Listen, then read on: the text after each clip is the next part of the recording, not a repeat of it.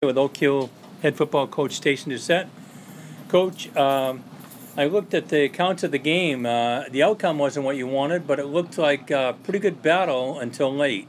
Yeah, I think we just got tired. Um, we had some kids limited for availability in the game for reasons, one reason or another. But the bottom line is, kids got tired. They were going two ways.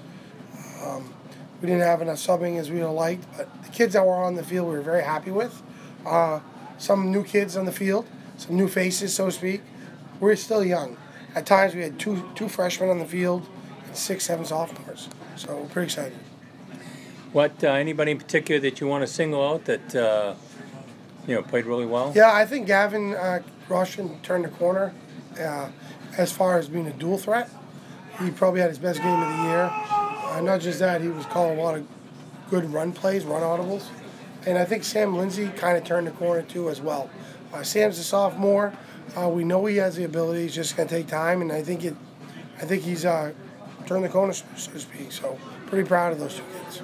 Yeah, you've mentioned them both before, and I saw the scrimmage here where Lindsay looked pretty good. Yeah, Uh, and then I think Quinton Pelkey, who's been kind of injured, not 100% is the word, I guess the phrase, uh, running with a limp. He's a pretty good little running back. He runs downhill.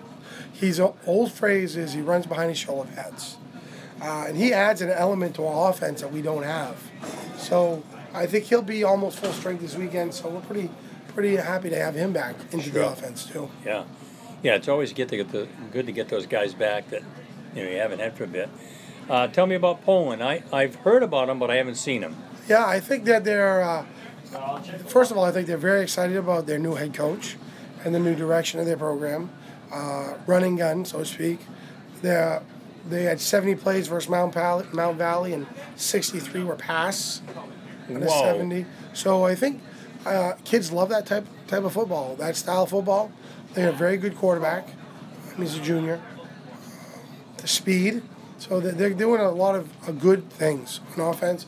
And on defense, I think they're in their defense, they play their defense, and they know it, and they're learning. And I think that's how you start off with a young team. Um, they're going to snip somebody. Let's hope it's not us.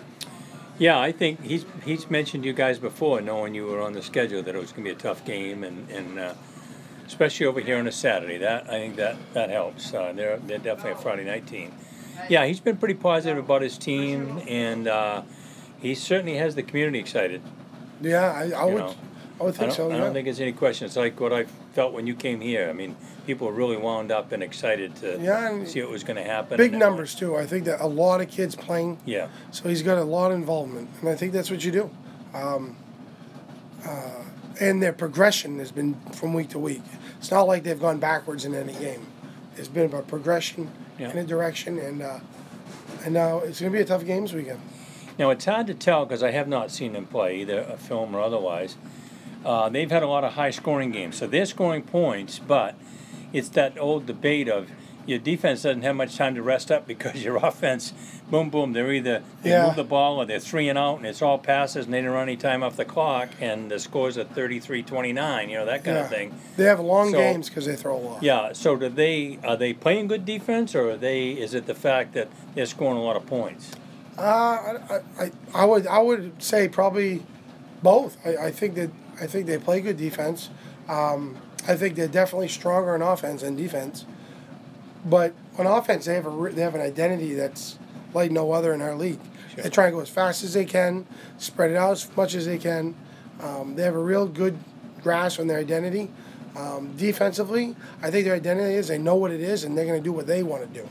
They're not going to let you force them into anything. So I think that's important too. Um, but the offense does go fast.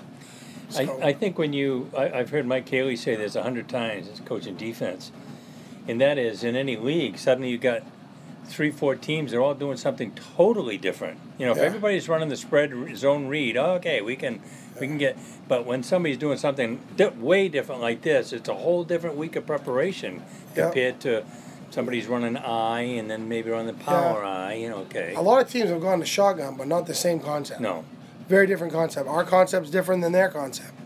Uh, see, uh, uh, Spruce Mountain's very different. Yeah, this league is very diverse.